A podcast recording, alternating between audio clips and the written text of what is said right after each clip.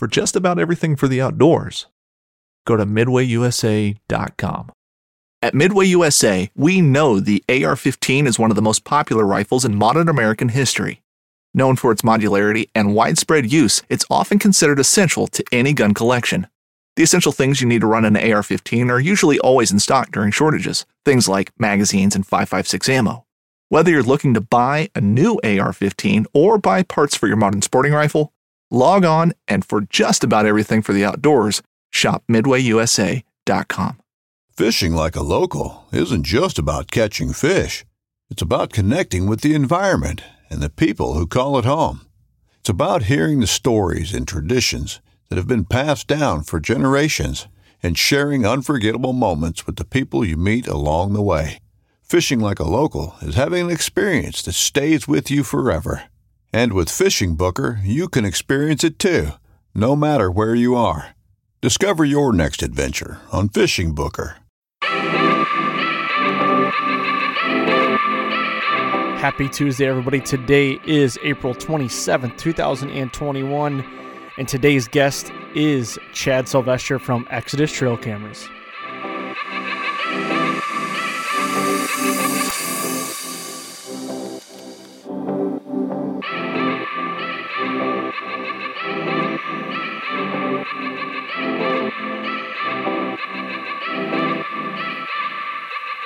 All right, all right. Thank you everybody for tuning in to the Fall Podcast this week. We have another great episode, episode 158 to be exact. And like I said earlier, today's guest is the owner, founder of Exodus Trail Cameras, Chad Sylvester.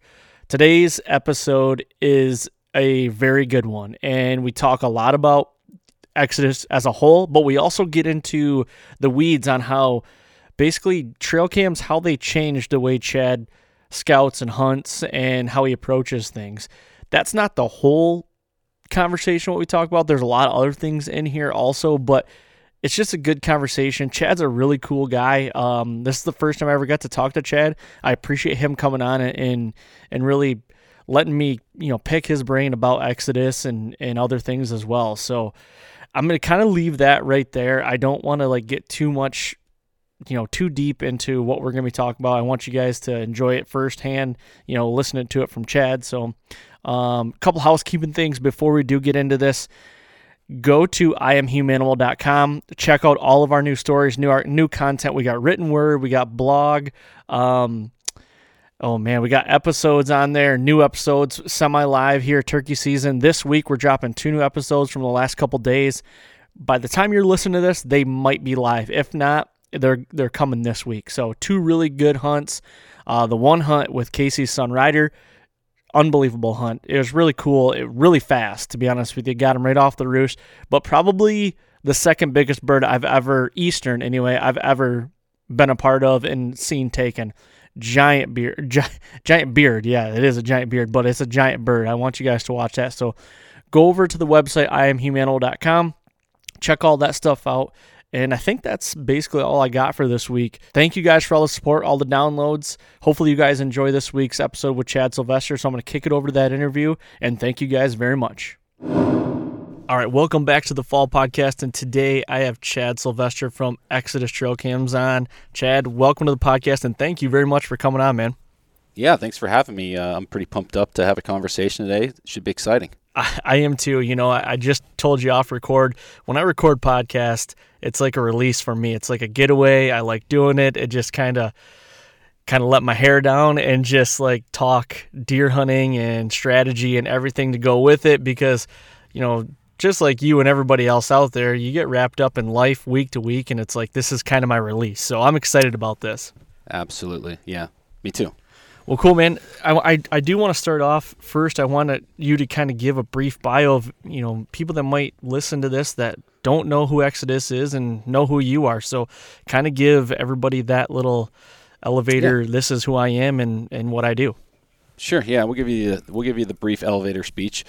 Um, so I'm Chad Sylvester, co-owner, co-founder of Exodus Outdoor Gear, which is essentially Exodus Trail Cameras. Um, we reside and call home base Northeast Ohio, around the, the Warren, Ohio area, which is just a stone throw away from uh, the Pennsylvania state line.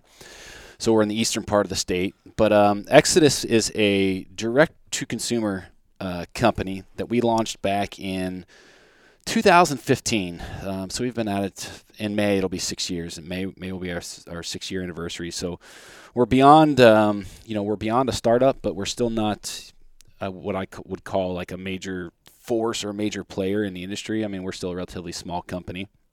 Um, but everything that we do really revolves around that business model. I know that, you know, it seems these days direct to consumer is a kind of a, a buzzword or marketing yep. term that gets thrown thrown around a ton. Um, and there's often companies that say they're D2C and are really omni-channel, but um, since the you know since the inception of Exodus, we've been D2C, and really our, our you know coming to market, we saw just a really two main niches or two main areas that needed to be addressed in the trail camera marketplace. One of them was product longevity, trying to get cameras to last longer than a dang year. And then the other was just to have a have a support system in place to not only provide customer service but also product support and product education. Sure. Because you know trail cameras have been around. Well, the di- digital trail cameras have been around since the early 2000s, and so we've had people using these things for you know 15 plus years, and there's really never been an entity that has taken the forefront or taken leadership on educating people um, around how these things actually work, how you, you can get more out of them, uh, and, and the best way to use them.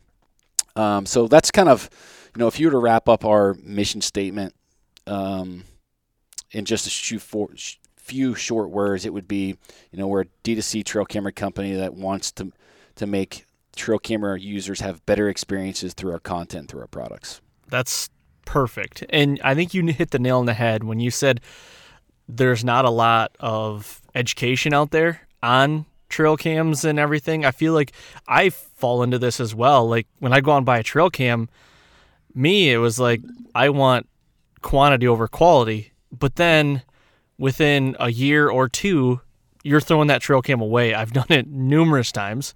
Right. And you know, and then you're just in the longevity, you're spending more and more money year after year doing it or you know buying more cameras and you're like, what the hell? You're scratching your head, you know, you're, and it's like, gosh dang, like I'm wrapping so much money up into it. And then your wife looks at you like, you need more trail cams. And I'm like, well, you got to understand these ones, I threw these ones out. And she's like, ah, it's, I feel like everybody goes through it, man. Yeah. Yeah. And that's where, you know, prior to Exodus, that's exactly where we were as trail camera users and, and consumers. It was, you know, jumping from brand or jumping from model to model, you know, with new models coming out every year, trying to find out what would work best for us. And there is a time and place I feel where quantity does trump quality. Um, it just kind of depends on the scenario. I mean, even the $25, $30 Tasco cameras that you can get certainly have their place in, um, you know, certain people's arsenal. So yeah. I don't want to, definitely don't want to uh, come off as, you know, if you're not using high end or top, you know, top end trail cameras or gear, then you're doing it wrong because that's certainly not the case. Yeah, and that that makes total sense. I mean, a lot of guys, you know, some guys hunt over bait or something. It's just like I just need a camera, one camera that goes over this and just needs to take a picture. You know, exactly. you get those guys, and it's like, well, I don't want to spend thirty or forty bucks, and it's like, well, I guess you got this option. you know, so exactly. Um, I guess when when Exodus, when you were you and your partners were building Exodus and like wanting to launch it, was it always something in your head that you wanted to be, to be direct to consumer, or was it could it be an option where it's like, you know, you are in a box store like Cabela's, Bass Pro, something like that? No, it was really from the beginning um, consumer direct, and you know, in the early days, KUIU was just kind of getting their foothold in the Western apparel or hunting uh, hunting apparel space and we followed um, we followed their model pretty pretty closely. But even outside of the hunting industry, we looked at companies like um, you know Purple, the Purple Mattress Company, yep. and all these larger e-commerce companies leveraging the internet, and we found ourselves, um, you know, three. I'm going to say normal guys. You know, we we all three of us came from the con- construction industry none of us really had deep pockets, and we started this company really with no money. I mean, we started with like 60 or 70 grand. And uh, we b- pretty much bootstrapped and taught ourselves how to do everything from, um, you know, product development, marketing. I mean, just top to bottom of running a company. Like we had no experience. We just Right. figured it out as we went. But because of that, we knew we had to leverage the internet um, as much as possible to make this thing work. And to be totally honest, we were way in over our heads. Um, you know, we were uh, probably a little naive, a little bit ignorant, but excited and, and ambitious uh, when we when we got going. And you know, the company's changed a lot since 2015. But I think um, you know, being ambitious and being driven and just being stubborn and too dumb to quit ultimately is what led us, um, you know, to finding success. And I'm going to say success as being a profitable company. Yep. Uh, you know, in 2018, 2019, and uh, it seems like each each year we're growing um, very substantially and taking a little, just a tiny more chunk of market share. So it's been a it's been a unbelievable journey. Yeah, and that's what's so cool to me about like you guys hearing something like that. You guys are so driven. So to me as like a consumer wanting to get at this product, I know it's not going to be just a piece of crack crap product. I mean, you're driven enough to put your life and your family's life on the line to build this company and you're not going to, you know, you're not going to spit out something dumb and stupid and not work. You know what I mean? You're going to put Yeah. all your energy and time into this and money and it's ultimately you guys have built uh are are building an empire in my opinion. I mean, what I look at from a distance, you guys are a sexy brand, um, for a lack of a better word. I love, like, you know, it, it's part of it. I always, I'm a big sports guy, so it's like look good, play good, play good, feel good, feel good. You know what I mean? Like, Yep. if you look good, you're supposed to be there. You know what I mean? And uh, when I look at Exodus, it's just a part. It's just a brand I look at, and you're like, I want to be a part of that somehow, some way, shape, or form. I want a sticker on my truck, or I want one of their, you know, that is like a major part in my eyes in that. I mean, um, I don't know. I, I just feel like you guys are doing the right things. And, you know, with being direct to consumer, I got to imagine there's got to be some bumps and, you know, bumps and everything down the road trying to get the knowledge out there about your cameras and everything. Would that be correct? Yeah, I mean, there's definitely uh you know an, obstacles to overcome. Um, it's you know that hurdle is becoming lesser and lesser, I think, and part of that is just a product of being in business six years versus two years. You know, the first two or three years, we would get so many phone calls and emails and and people um, you know inquiring saying they've never heard of us. Well, if, you know, of course, we're um, not in any box stores. We're not in any retailers. We don't have um, a retail you know a resellers program. So literally the only way you're going to find us is um, you know through e-commerce, uh, any marketing campaigns that we do through social, um, and you know our website, maybe Amazon, Amazon depending on Right. our Im- inventory levels. So there's you know I've been lucky enough to have Jake uh, pretty much by my side. You know Jake. Um, I mentioned how the company has really evolved over over the last six years you know, when we started, there were there were uh, two other co-founders, my brother and one of my very good hunting friends. Um, and unfortunately, things just didn't. You know, we were going through some rough times. Things weren't jiving. Um, so Jake had been interning for us at that time, and we brought him on full time while the original ownership was still in place. But then, just a few months later, we uh, we decided to make a transition into different ownership and bought those guys out and moved on. And and when it comes to you know, you mentioned mentioned branding and marketing, and that is really uh, that is really all Jake. I'd love to sit here and say that yeah, I've I've done all that stuff you know with my my own two, two hands, but the reality of it is um, Jake's a big part of our branding and marketing, and uh, he he definitely takes the lead and um, does the majority of the heavy lifting on that end. And I think that's one of the cool things. You know, you you start a you start a business and start a brand, and you start it small. I mean, I can remember remember the days when just tiny little office or working on the garage, and um, now we're bringing people on board and personnel on board and you, you've seen guys go from an intern to owning part of the company into a leadership position and now we have guys underneath of us who were working towards other leadership positions so uh, you know running a company is cool running the brand is cool and and you know having it recognized nationally or you know whatever nationwide is Yep. cool, but the leadership aspect from you know growing the culture within the company, I think, is um, one of the coolest things. And it's unfortunate that not everybody gets to see that from the outside looking in. Right. But you know, inside this office and inside of our, our culture, that's to me that's the biggest um, uh, biggest accomplishment is, is seeing people grow within our with, within our company. That's so cool, and I feel like it snowballs so quickly. It feels like, Oh, doesn't it? Yeah. Yeah. One thing you have like six employees, the next time you have like thirty. It's like, wow, two years. Holy crap! How'd we grow that Right. big? Right. You know. Now, from you know a leadership role like yourself and ownership and everything, do you feel like you know the trail cam, like everything else, but the trail cam world is ever evolving i feel like constantly? I feel like if you don't jump on it now it's like it's forgotten about. It's just like cameras in general like photo cameras or video cameras. If you don't jump on it it's like you know it's gone. It's old news. Now do you feel like whether it's in your head or do you feel like you need to stay ahead like all every month every year like you need to be developing something new all the time do you have that feeling Um, yes and no. More more so not. Um, the, you know, the trail camera space does move very fast. When you look at it, you know, between all the major players and you know all the retailers, I guess the the, the normal retail brands.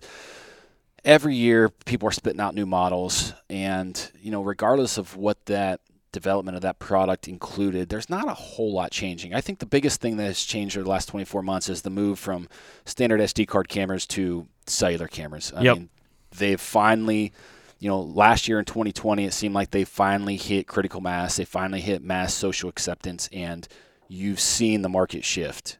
Um, you know, so with that, in in that regard, yes. Um, but we take the kind of the Apple approach. Um, Yep. Not that we're anything near Apple, but you know, Apple's never been a company, relatively speaking, to have like the newest, greatest, um, most hip technology. They're focused on building and making efficient products to make workflow easier. Um, you know, the branding, the quality of the product, and to make the use the end user experience, um, you know, the highest it can be. So that's kind of the you know that's kind of the approach that we take. We never, you know, we're always working um, or I'm always working on R and D and looking at you know different chipsets and image sensors and, and different things of that nature. But we're never going to be a company that has you know millions of dollars to spend on R and D to spit out ten new models a year. Like that's just it'll never be us. I don't think there's a need for that in the marketplace in the way that we run our business. Um, so we've we've you know since the beginning we've taken the approach at you know let's work on a product when it's right and when it's done, we'll release it. I don't. It doesn't matter if it's June. It doesn't matter if it's July. It doesn't matter if it's you know January. When it's done and when it's right, it's it. When we'll bring it to market. So that's kind of the approach that we've taken, and um, I think part of that goes back to having control, being D2C. Like we don't have to have a product at ATA, or we don't have to have a product um, at a buy group show to for retailers to write orders. It's kind of on our time and on our timeline. Mm-hmm.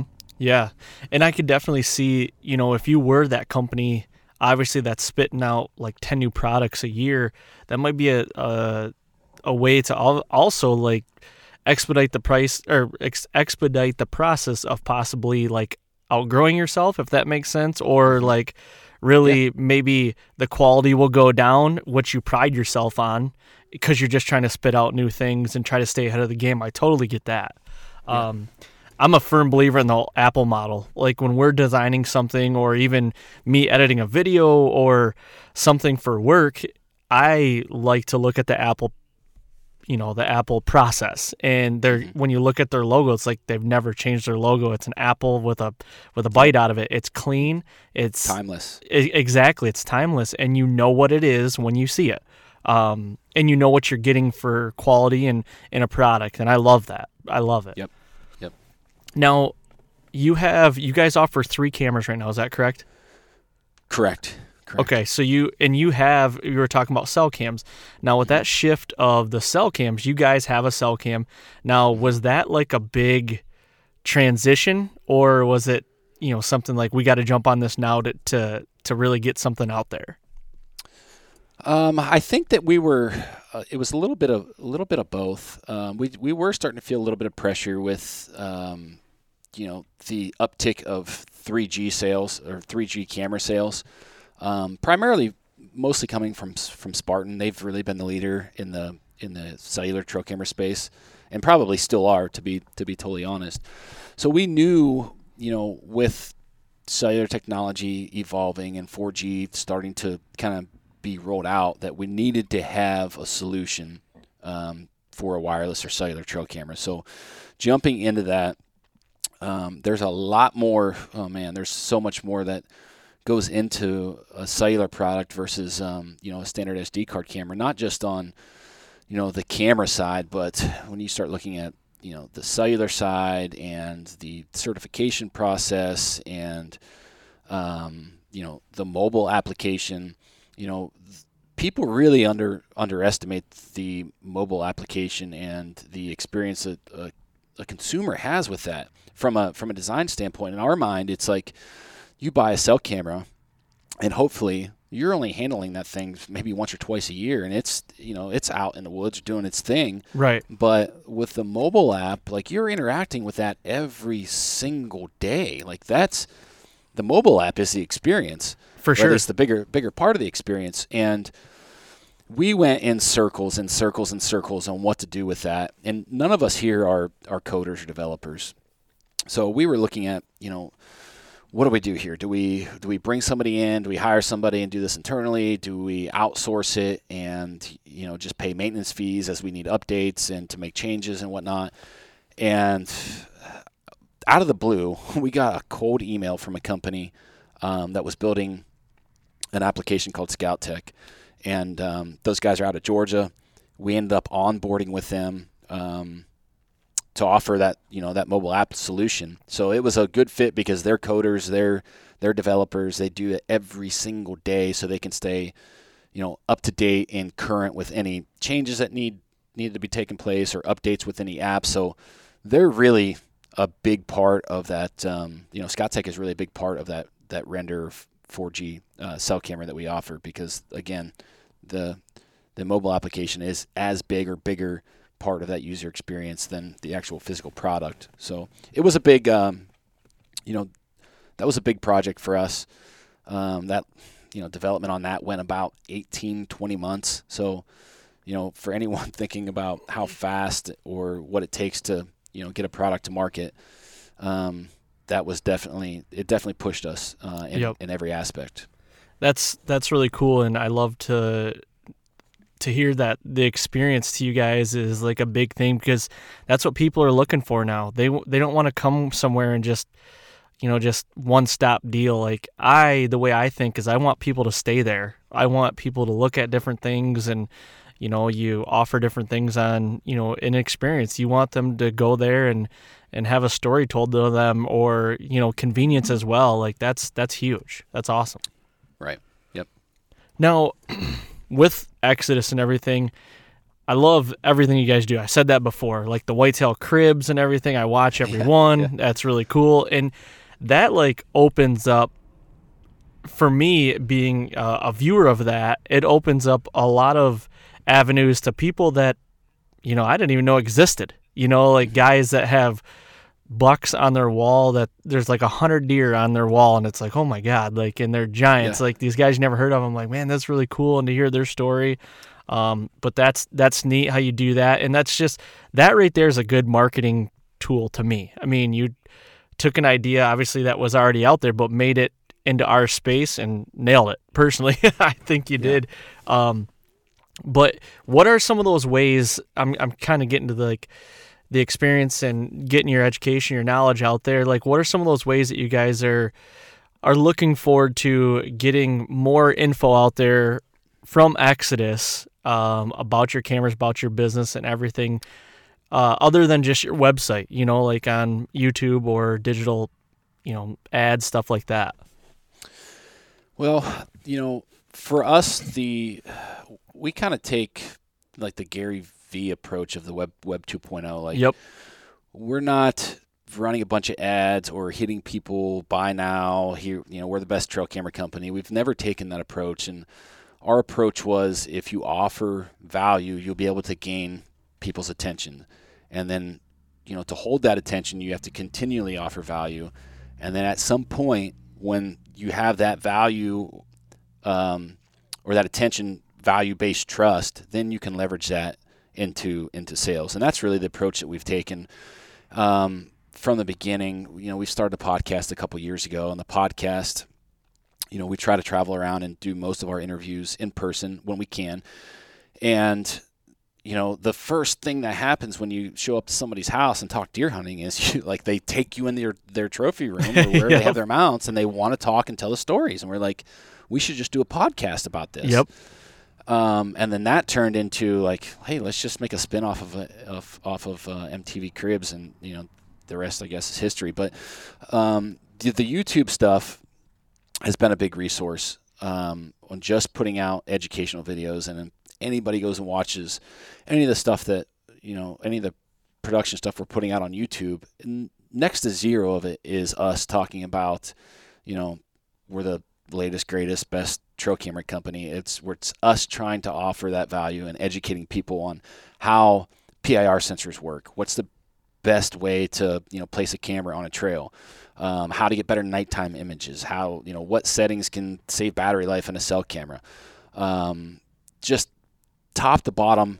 99% of the stuff that we do is educational. If you go to our blog, if you get on Google and type anything in, um, what's the best SD card for a trail camera? One of our blogs pops up. If you type in uh, what are the best trail camera batteries, our blog pops up. yeah. So a lot of the stuff that people are craving or searching or wanting to learn, um, that's where we focused most of our. I want to call them marketing efforts, but it essentially it's efforts in us becoming that authoritative figure in educating people in this space, and in return, it turns in it turns into marketing. Yeah, that's and that's cool. And I like to hear you talk about like what are the settings that make your camera last longer. Like I don't even know that. You know what I mean? Like I'm, I just, I do mess with trail cam settings on my trail cams, but then I always use lithium batteries. I just feel like I'm a firm believer believer in th- lithiums, and absolutely, you know, you have to, in my opinion. Um, alkalines and whatever other batteries out there, the Walmart batteries, they just don't cut it. Uh, yeah. Maybe in the summer when it's like blistering hot, they'll last a little bit longer. But I mean, yep. lithiums last by far the longest. So that's yes. cool that you guys are diving in that detail. That that to me alone shows like how much you put into your product and how much you know you care about everything and the consumer. You care about changing their way and uh, ultimately saving them money in the long run too. Yeah. Yep. Well, I, I kind of want to do a hard transition here um, okay. Talked a little bit about that, but I want to kind of get into your hunting, your trail cam strategies, and different ways that you apply these strategies. Um, first and foremost, I guess the question is that I want to know is how many trail cams are you personally running? Oh, I have anywhere. It depends on the time of the year, but anywhere from fifty to hundred cameras out um, personally. Uh, you know, come fall, that number creeps up towards 100 or you know, maybe t- touch over 100. I think last year we were. I, la- I have a labeling system for all my cameras, and when you start running that uh, that amount of cameras, it takes some serious um, organization to keep everything stinking straight. So, in that lab- labeling system, I can remember putting out like camera 104 or something. Oh my um, gosh! So I know it's right around there. This time of year you know, I do a lot of stuff on public, so a lot of times in February I'll go back and I pull a lot of cameras down, um, and then you know bring them in, clean them up, do my winter maintenance or whatever, and then I'll deploy them back out in the summertime. So right now I maybe 30, 40, 50 cameras. Okay. Um, this time of year, that's that's about that's about average. And right now, so like we're recording this uh, early April. Like, what are right now? What are you trying to capture? Like, what is your strategy for trail cams? Like, what are you hoping to get? Not much right now, honestly. I've already done all my postseason surveys. I know what deer have made it. Um, you know, we're kind of past shed season uh, coming in, into turkey season. There's really not a whole lot that I'm personally running cameras for.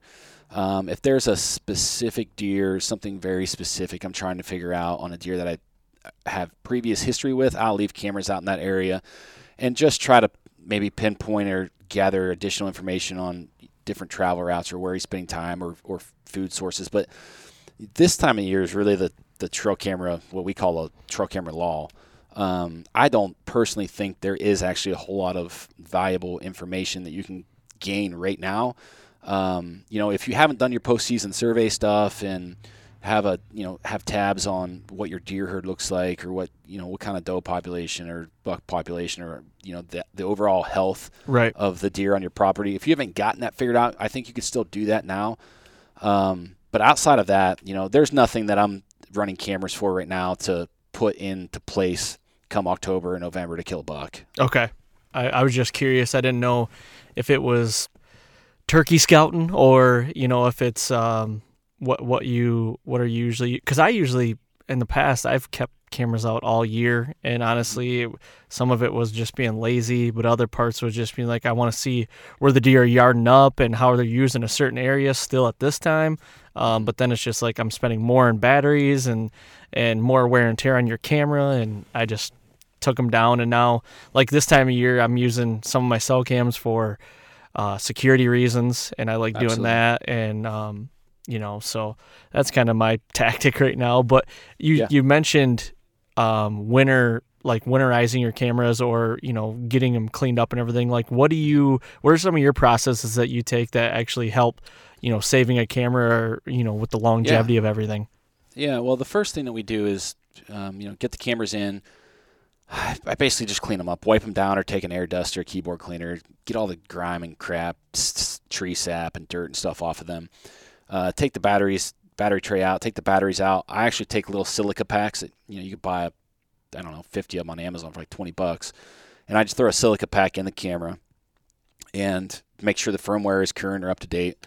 Um, and that's pretty much it. Uh, leave the batteries out, take the SD card out, just basically clean them up, make sure the firmware's up to date, and I pack them away with those silica packs, and then I basically just leave them um, in the office or in my garage until usually May, June is when I start to okay um, put cameras back out. So.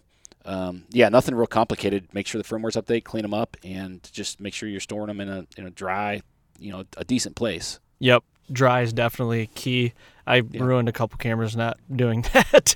Yeah, yeah, you'll learn quick when you um, when you open up your camera bag in like June, July when you're trying to get them out, and it's like, you know, the batteries are corroded, or not the batteries, but the like everything's corroded in there, and you're like, well, now I got to get a new tray or get a new camera or something like Yeah. that, and it's yeah. disaster. But uh, I guess with the cell cam craze, have you really yourself have you transitioned to more cell cams or are you kind of like 50-50?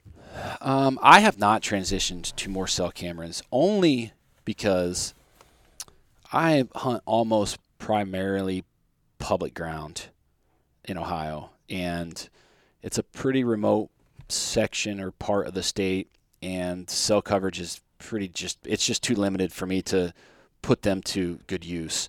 Um, a lot of times when I'm down there, I'm often I find myself hunting for a camera location based on cell service ra- rather than deer data. Okay. Um, and so, I mean, I do have some cell cameras out on ridge tops and you know areas where I can get service, but the majority of the cameras that I'm using there on that public land setting are just regular SD card cameras.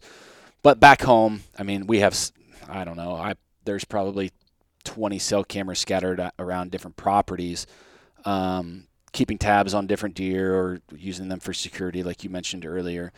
But you know, in this stage of my hunting career, I guess you could call it that.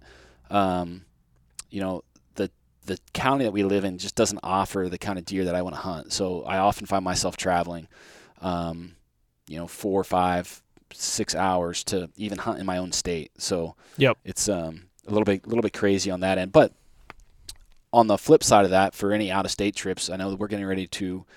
I just applied for Kansas with a point in my pocket yesterday. Oh, you'll Um, you'll draw. I, yeah, exactly. I should draw guaranteed. So uh, in May, we're going to go out and um, turkey hunt, and then put some put some cell cameras out. As long as I guess I'll have to read some some regs there to make sure I'm not Yep. violating anything. But um, yeah, that's the plan. And so in an out of state scenario, I think, or even a lease scenario, or you know anywhere where you're driving any any uh, sizable amount of distance, I think you know that's obvious one of the obvious benefits of cell cams. Yeah, and you know I, I've equated it before. Different farms, different types of farms. Like I have, I have two farms here in Michigan. One is a small woodlot farm, and the other one is like big timber. Uh, that small woodlot farm is exclusive, like cell cams. Um, when I'm, I mean, four acres or less is where I'm putting cell cams because I'm mainly using those cell cams for making sure I'm not bumping deer out of there um, when I'm going in, and that's huge for me. Uh, I had a scenario last year where I was going into the stand and I was about 100 150 yards away from my stand and before I got in the timber I kind of like refreshed and there were deer underneath my stand and the buck I was trying to kill already. So it was some people might say that's not fair, but you know, uh, that's about as far as I take it. Like, I would never say, okay, he's in there. I'm going to go shoot him with a gun or something like that. Um, right. But it is very beneficial in the time that I have to be able to put forth hunting with my job and everything. Like, I'm trying to, you know, dot all my I's and cross all my T's. Like, I'm trying to stay meticulous with everything. But those smaller woodlots, I really find cell cams being very beneficial. Absolutely. Um, yeah, I think that's, you know, um, the time savings, the efficiency, and then you know cutting down on human intrusion are you know those are the biggest the biggest factors using a cell camera. Not you know being able to keep tabs on what is going on without intruding, I think is you know you it, it's worth more than any cell camera that you pay for. I mean it's it's it's it's, it's unbelievable. It's awesome. Hundred percent. It. It's just awesome. It really is, and you know I figured I had at I would start have to start taking up basket weaving or something because I was spending way too much time in timber when I shouldn't have been. and yeah, yeah. you know, I bought two cell cams, and I'm like, I didn't have that urge to go check them anymore because every morning I'd wake up and I'd have pictures to look at. I'm like, okay, I got my fix, right. I'm good, and just go yep. on with your day. So yep. it's really helped um, with my success, to be honest with you. Yeah, I think ultimately, you know, even with guys running regular SD card cameras, I think that's one of the biggest mistakes people make is checking their cameras too often. Um, you know, as we, earlier in the podcast, or maybe it was off air, we were talking about, um, you know, how your camera strategies have evolved, and yeah, um, you know, personally, and ours have really too. When you really have um, that amount of cameras that we run, you know, which is not typical for a normal, per- not typical for a normal person, but just after a couple of years of running the um, you know large amount of cameras, the amount of data that you pull and can reference really changed the way we were looking at pictures and the way that we started run, running cameras in you know the following years. And with standard SD card cameras, we've really taken um, more of a long-term or annual approach to how we run those cameras, um, where we're using you know specific information on specific deer for the next season. Um, and you know that is not anything new. Don Higgins was writing and talking about that in 2012, 2013, but for us, it just didn't really click or make sense until we started to see it with our own eyes with our cameras. Yeah, yeah, and I, I guess when I was talking about my evolve evolving as you know a camera guy before, I always thought that I needed to have history with this buck or you know I, I needed to know he was there all the time since I were was not successful with that and you know having to come to Jesus with myself and figuring out well you're in there way too much um, I've since like taken majority of my cameras and I'll put them in spots that I've never put them before. Like good mm-hmm. good spots I feel like but I've never hunted them um, or have never been in that area.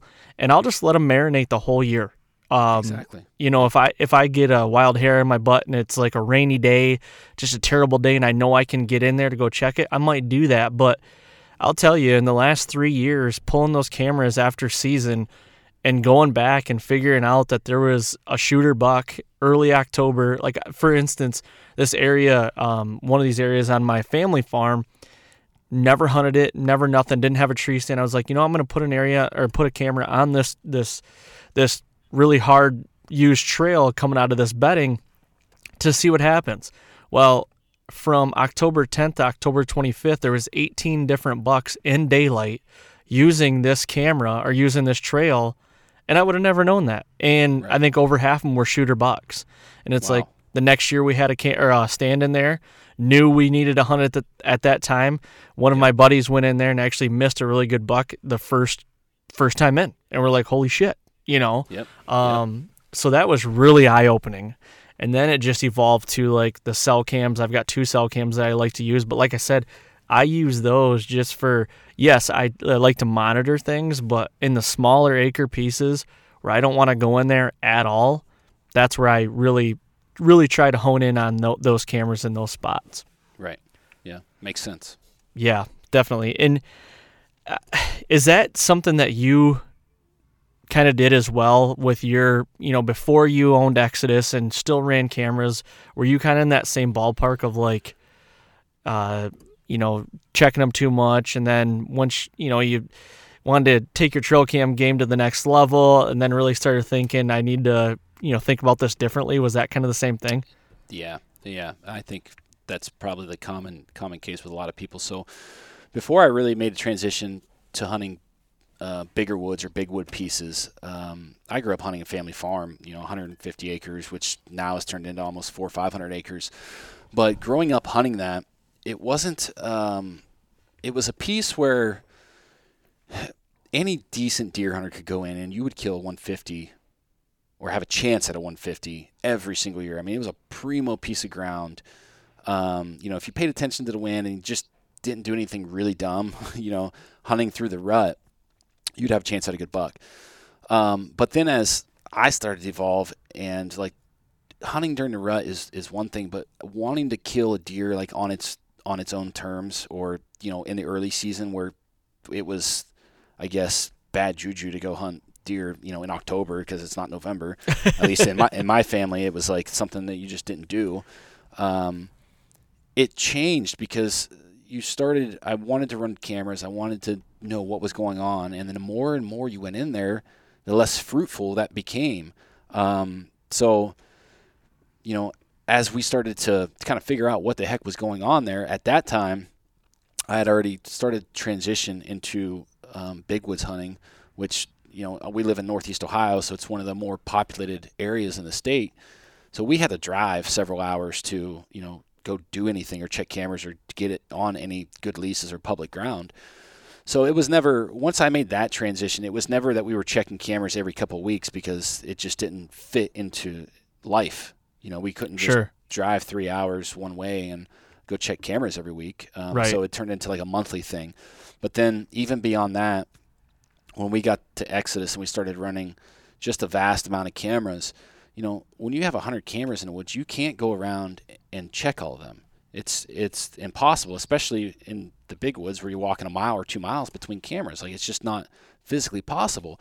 So we would set cameras up in new locations, and you know we would pre-scout or postseason scout these and say, okay, these are the, the areas we want to run cameras, and we'd go hang cameras, and then just not go check them till the next, you know, the, the following postseason. And then what we came to, like the realization that we found was year over year over year, just like what you said, bucks will tend to do the same thing within a couple of days. So when we have daylight photos of certain deer on, you know, a scrape or in a certain area or on a bedding area or a food source, you know, as long as the the variables um, remain the same the following year, those deer are going to do the same thing. Yep, Exactly. Um, and that's that's really what you know. That was really the big thing um, that changed our changed our strategy or my strategy. Yeah, uh, definitely. And uh, actually, you just made me think of a scenario I had this year in a camera I, I put deep in, uh, kind of on the edge of our swamp and our family farm. And there was a buck that we were trying to hone in on, and the neighbor ended up killing him. But as I went back and checked that camera after season, I figured out he was living in about a three acre to five acre little area. And for five days straight, he was on that camera in daylight. And Wow. it was like, but when you think about it, when you get that information and then you really think about why was he there? Well, nobody was there. Nobody goes back there. You know what I mean? Like he w- he knew he was secluded. He knew he was safe, and he was just he was just doing deer things, like big buck things. Like it's so cool to see uh, to see that in his own element. And honestly, another thing that helped me was running cameras on video mode. Um, video mode learn I learned a lot just deer behavior alone. Um, Yes. And this this deer alone in five days, I think I had probably over twenty to thirty videos of them. You know, and it's crazy to see like when you when you only run pictures, it's like okay, he's coming from the right and he leaves to the left. It's like, but then you like I've flipped that to video. When you think he's coming from the right, he actually came in from in front of the camera, looped way around, you Oh, know, yeah. and you think he comes from behind the camera when really you just didn't know. And Exactly. video mode has been a game changer for me. Do, do you kind of feel the same way? Hu- 100%. And I was always stubborn about running video mode um, because my camera's set for so long that I'm worried about you know cards filling up or buying bigger capacity cards, running them, and then of course battery life and whatnot.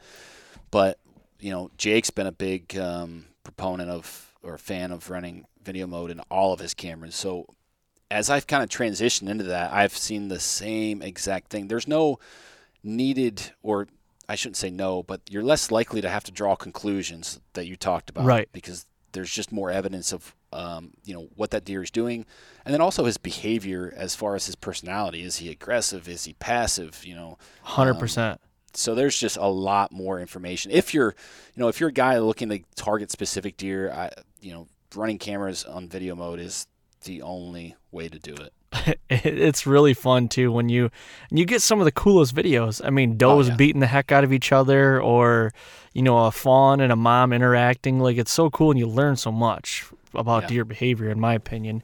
Yep. Um, if so, what would be the Chad Sylvester like like settings that he would run for a video to to put on video camera to get the best out of that to have the most because like you said and i'm even worried about oh my card's going to fill up like what card would you be using and what would be the settings you'd be using now i know things vary you might have it on a food plot or a you know a, a corn pile if you can or something like i know that varies but um, what would be your like go-to settings and card you know Well, card uh, selection for that the the very most important thing I think when it comes to trail camera placement is making the things not noticeable to deer. And I'll I'll start there because I think oftentimes guys are scouting, you know, they find a scrape or something and they throw that camera up um, right in a deer's face. And I know every deer is different and a lot of deer don't care,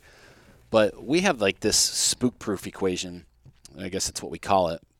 And we kind of try to go through that to hide our cameras to make them less obvious um, to deer because a lot of times when we're placing these cameras, if we're getting daylight activity, like we're hunting where that camera is. right exactly Um, so we're trying to always put our cameras no closer than 20 feet to the area that we want to monitor. So if that's a scrape or a trail, we're at least 20 feet away from that. We always want to be perpendicular, not parallel to that target, um, just because that's the way PIR sensors work.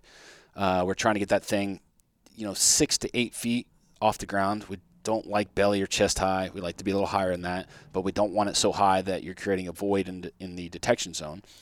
Um, a lot of times we're not using straps, we're using paracord to make that less noticeable.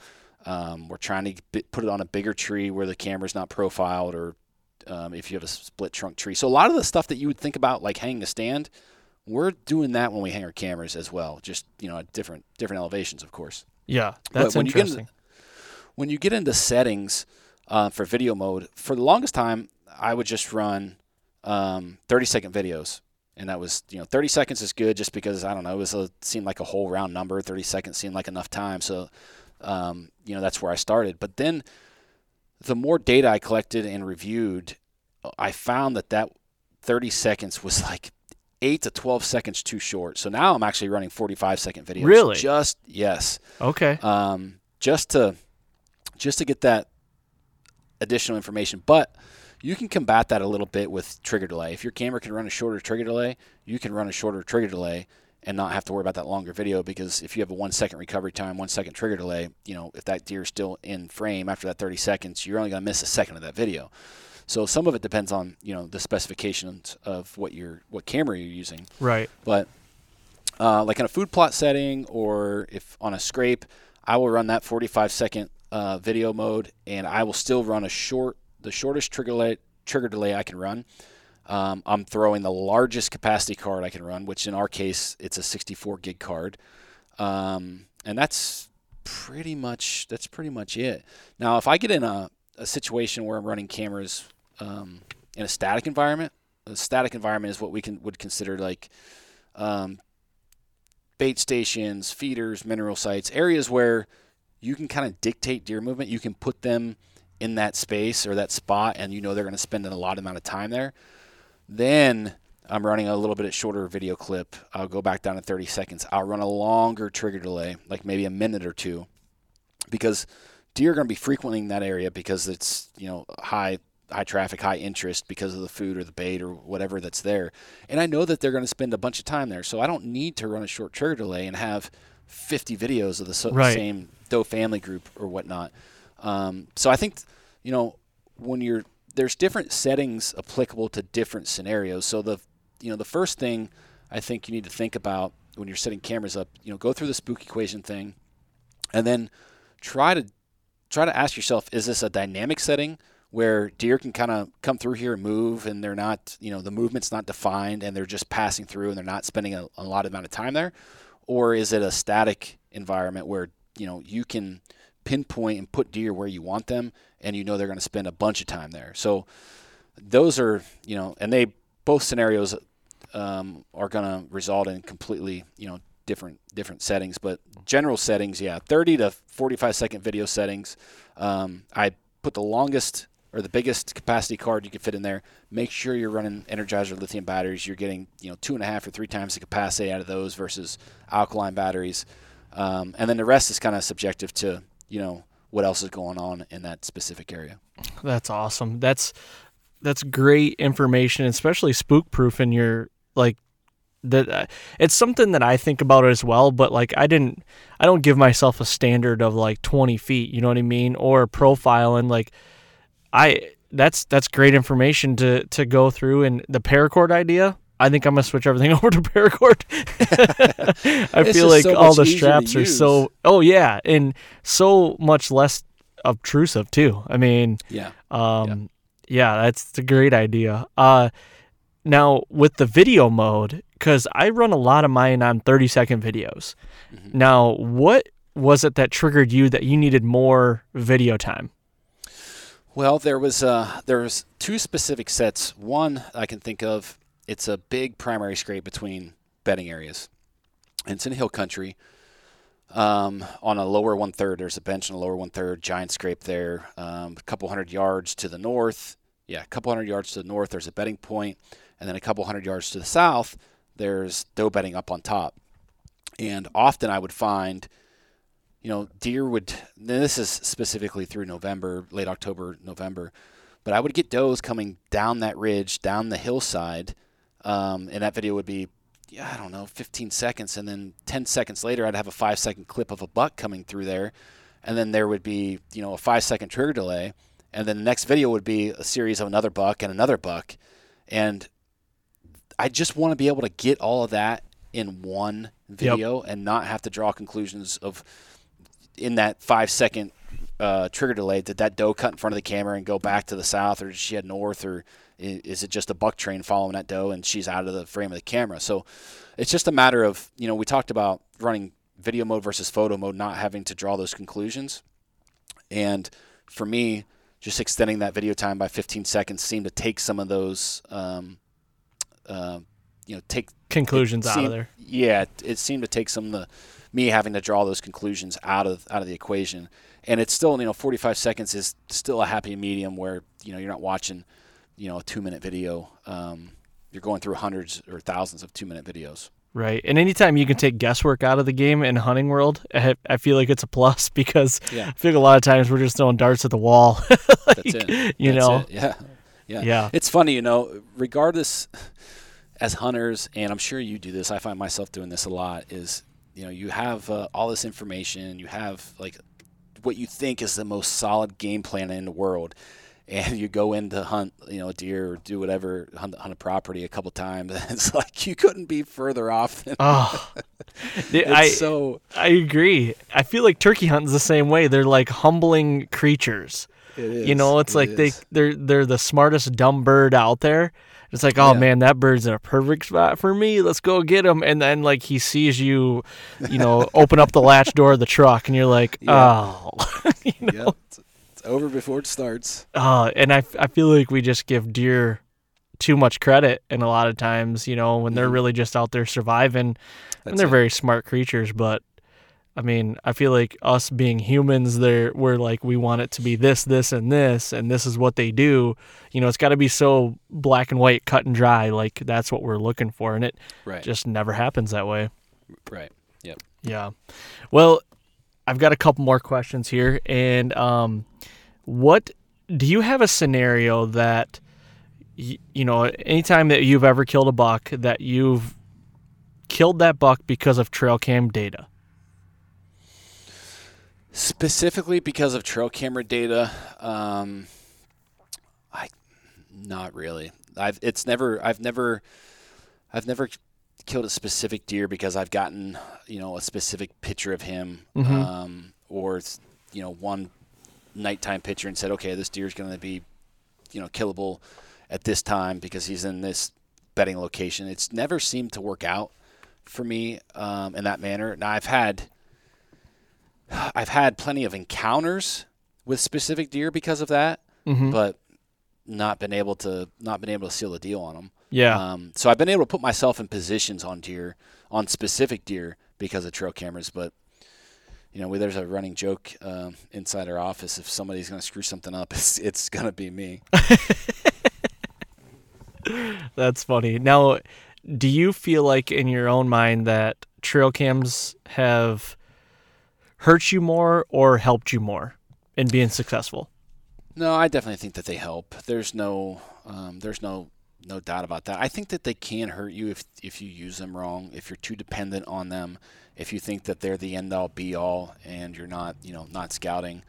Um, I think they can have their disadvantages, or like like we talked about earlier, checking them too often. So there are some downsides to them, but when they're used right and used in conjunction with scouting, it's the, especially just regular SD card cameras are a great benefit, but I, I honestly think cellular cameras are the biggest benefit modern day deer hunters um, have have seen since since the modern day firearm. Mhm. There's the to be able to remotely monitor um, deer activity on your property without in being intrusive. It's it changes it changes it changes the entire game. Yeah. So I definitely think they've helped. They've helped me, and they help everyone else more than more than they hurt. For sure. Now, you know, when when the whole cell cam shift happened, like that whole thing came, and now it's like huge. Like, Mhm. you know, it's that's all people get. I feel like. What's your personal opinion on them? Do you? I mean, obviously you're part of a trail cam. You own a trail cam company, and you design a cell cam. But like, what is your is is there too far that we can go with this, or are we flirting with the line? Like, what's your take on that? Well, I think you know the the camera itself is a it's an inanimate object. It's a tool. So I look at it as a lot like firearms, like a, a, a gun is a tool, and it's up to the person using it to you know to take moral or ethical actions with with that tool.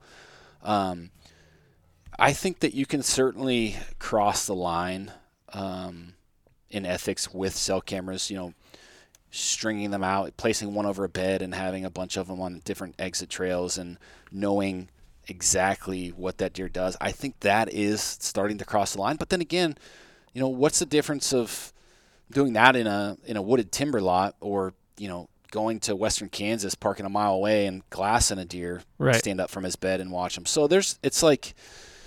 I don't think this argument will probably ev- ever be settled because Will there's never. just yeah, it's it's just one of those things where everyone's going to have a different opinion and a different view, and I think that they all should be listened to. But I think at the end of the day, it just it, it lies upon the hunter and what they deem ethical and moral, and how they use that tool. You know, um, Yep. And I that's the I know that's probably like a cliche answer, but um, at the end of the day, if you think it's ethical to use that tool in a certain way, then you know, you're okay with it. By all means, use it in that manner. Yeah. No, I agree. And I honestly think, like you said, that the the argument will never be settled because it's like to me it's like mechanical versus fixed broadheads. That will never ever I mean, I don't know how many times, and I I even bring it up on the podcast too, like you know, just because I want to get a rise out of somebody, but like, you know, uh, it'll never get settled.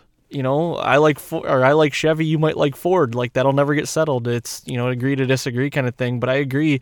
You know, it's the ethical decisions are in the hands of the person that's doing the doing everything. You know, I in my personal opinion, I feel like if you have a cell cam and you're monitoring a corn pile in gun season and from the house and you know you see he's there and you can walk out in a field and shoot him, I feel like that's completely wrong. Um, right. There's no there's no sport to that. There's no um, I not to say it needs to be a sport, but you know what I mean. It's just right. like shooting fish in a barrel. Then yeah, why do it? Um, yeah, yeah. So. That's the thing. It's like everybody. You know, I feel like I hate to even say this, but in my opinion, hunting is is somewhat of a selfish sport, especially when you start hunting bigger deer. You're really it's you kind of isolating yourself a little bit. Mm-hmm. Um, things become somewhat serious, and some of the fun is taken out of it, some of the camaraderie. Um, and I just lost where where the heck I was going with that. But um, I oh I guess everybody's hunting for their own, you know, personal satisfactions or their personal reason, and I think that we get in trouble as hunters to try to project what we think is a um, you know requirement or required experience for the next person because right. you know maybe that guy only has a day or two days to hunt. So he's out there for two days he shoots the first deer that walks by. Like it's his tag. I don't yeah. it doesn't like who cares? He paid for it. He could be term- terminally ill you know? Yeah, it could be the you last don't know. he ever killed. Right. Yeah. Right. no i agree. And that's i think that comes from a lot of the younger uh more maybe less um, mature because I was there. I was. Oh, me too. Me too. I was always the guy that was like, "Man, why are the neighbors shooting that?" Or yep. you know, I want to shoot bigger deer, and it's. Yep. Yeah, and now I'm gonna be 34 here soon, and, and uh, you know I've I've waved bye bye to that little dickhead about 10 years ago. you know what I mean? Uh, oh, it just you you you if you're upset at that stuff, then then you're the problem really. Exactly. You know what I mean? It's exactly. they're just having fun and you're missing out. You know, and yep. once you can, the sooner you can realize that, the more fun you're gonna have. Yep. And uh, but yeah, I definitely, definitely agree. Um, I guess I'm kind of I'm I've hit all my questions. Um, trying to look through my notes here. Uh, I okay, I've got one here. It might be a little broad, but in your opinion, what would be the best time during the fall? And I know this is very situational, but for you, what is the best time during the fall to check your cameras? Well, I will check, um, and this is kind of goes against the grain of everything that we've talked about thus far. But during the rut, um, I'll give a couple scenarios. So during the rut, I will check my cameras as often as I need to to be confident in an area or spot. I think that um, you know deer are they'll tolerate a whole lot more during you know, the first two weeks, the third week, three weeks of November versus you know the earlier part of October. So you know with that, I will check my cameras as often as needed through the rut. Um, backing up, I will always pull cards and check cameras around the August 20th date. Um, I've heard this this Mark Drury talk about the date of August 18th with deer or bucks returning uh, to their fall range around that August 16th to August 20th timeframe. Yep. And I've heard him talk about that multiple times, and I've seen that happen on more than one occasion with our cameras um, on specific deer. So I've always used that August 20th kind of as a benchmark. So that would be my first kind of tail end check going into the fall. Okay. And then and then really um, trying to figure out that shift once bucks go uh, hard horned. Either you know they break up from their velvet velvet uh, velvet groups. Yep. And kind of relocate a little bit. So typically that first or last I'm sorry that last weekend prior to season I like to at least give myself a seven day buffer and usually I'm not hunting in the early season a whole lot anyways but um, seven days prior to the season I'll go in and check so there's usually a 30 day span between August 20th and you know the end of September whenever I'm going to check cameras um, and then from you know, through October, I'm not really checking cameras a whole lot unless I have a really good um, a really good weather day to check cameras on, which essentially would be a crappy day to hunt or Yeah. whatnot. Um, or if it's an area that I can just get into and I know how it's it's just clean access. Um, but a lot of that too is, you know, if you have cameras on the edge of fields or food sources and you're not being intrusive, it's probably okay to go check those a little more frequent than going trouncing through, um, you know, staging areas or stuff that's tight to bedding.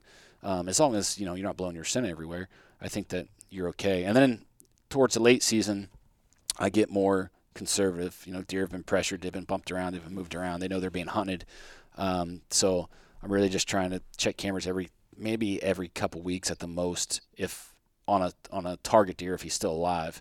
Um, but typically it, it can even go a little bit longer than that, and only go in and check those um, when I'm when I'm going in to hunt. Because Yep. a lot of times in the big woods, I'm I have cameras set up, you know, within bow range of, of where I'm hunting. So um, I try to put those make have good access to those cameras. I'll check them on my way in to, to hunt that stand or that location. Yep, I got you. That's all great information because, and I know it could be very situational. That's more broad strokes, I'm guessing, of Yeah. what you're doing. Um, because I, I kind of do the same thing. If I've got a camera, I, I don't know. Maybe it helps me. Maybe it hurts me more. I don't know. But I tend to put more cameras like right by my stand locations, or in areas that I know I'm going to be hunting, that I could just you know, as I walk by, pull the camera out and everything. I don't know if that's helpful or hurtful. I don't know. But sometimes I will say I, I do latch on sometimes, depending on how the, the flow of the season's going, I can latch on to, you know, I'm not going to go to that stand because there's no bucks on camera or, you know, no bucks that I want to go after when it's really like, you know, you're only picking up so much of what that camera's seeing. So it's like, Exactly. I do, it just depends on how the flow of the season's gone, Yeah. how long you've been grinding it out and That's have you killed a deer or not. So. Yeah. Yep. Yep. Absolutely. Well, man, I, I appreciate you coming on and doing this. Thank you very much. Um, hopefully your experience was an experience. I hope I know you've done a lot of podcasts and and uh, you have a podcast yourself, but I hopefully uh, everything I asked wasn't too tough, and um, hopefully we can do this again sometime. Yeah. Absolutely, Aaron. I'd I'd, uh, I'd love to. It was fun. Yeah, eh, before we do get you know off here, I do want you to shout out everything Exodus, where they can find all your content, where they can buy your cameras. Direct everybody to that right now. Okay. So throughout social, YouTube, Facebook, Instagram, it's just at Exodus Trail Cameras. Um, our website is exodusoutdoorgear.com, and then the uh, the podcast is Trail Cam Radio, found you know wherever you download podcasts. Awesome. Well, again, thank you very much, Chad. I greatly appreciate it, and hopefully we can do this again. Absolutely. There you have it. Another great episode. Chad, thank you very much for coming on and doing this. We'll have to get a part two lined up here soon and uh, get you on to do some more talking. So thank you very much. And also, everybody, thank you again for all the downloads, all the support. Please go to iTunes, leave a five star rating, and leave a written review. Just type it in there. You don't physically write it, but I mean, you do with with the keyboard. You know, that if that makes sense. Go in there and type out a written review. I would greatly appreciate that. Thank you guys very much. Also, tell a friend if you really like the ep- like this episode and the podcast. The the the word of mouth is uh, a very strong thing, and I, I appreciate everybody doing that. So, with that being said, I'm going to cut everyone loose here. Thank you guys very much, and don't forget next week we'll be right here on the Fall Podcast.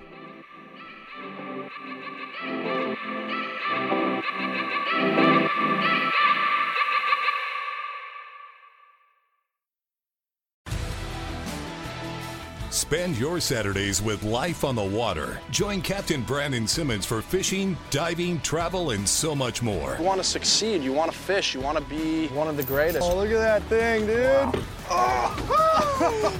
Let's see what kind of trouble we can get into today. Don't miss Life on the Water every Saturday night from 7 to 9 p.m. Eastern on Waypoint TV. The destination for outdoor entertainment. Want to succeed, you want to fish, you want to be one of the greatest. Tune in to West Marine's Life on the Water, presented by Costa Custom Boats, every Saturday night from 7 to 9 p.m. Eastern on Waypoint TV.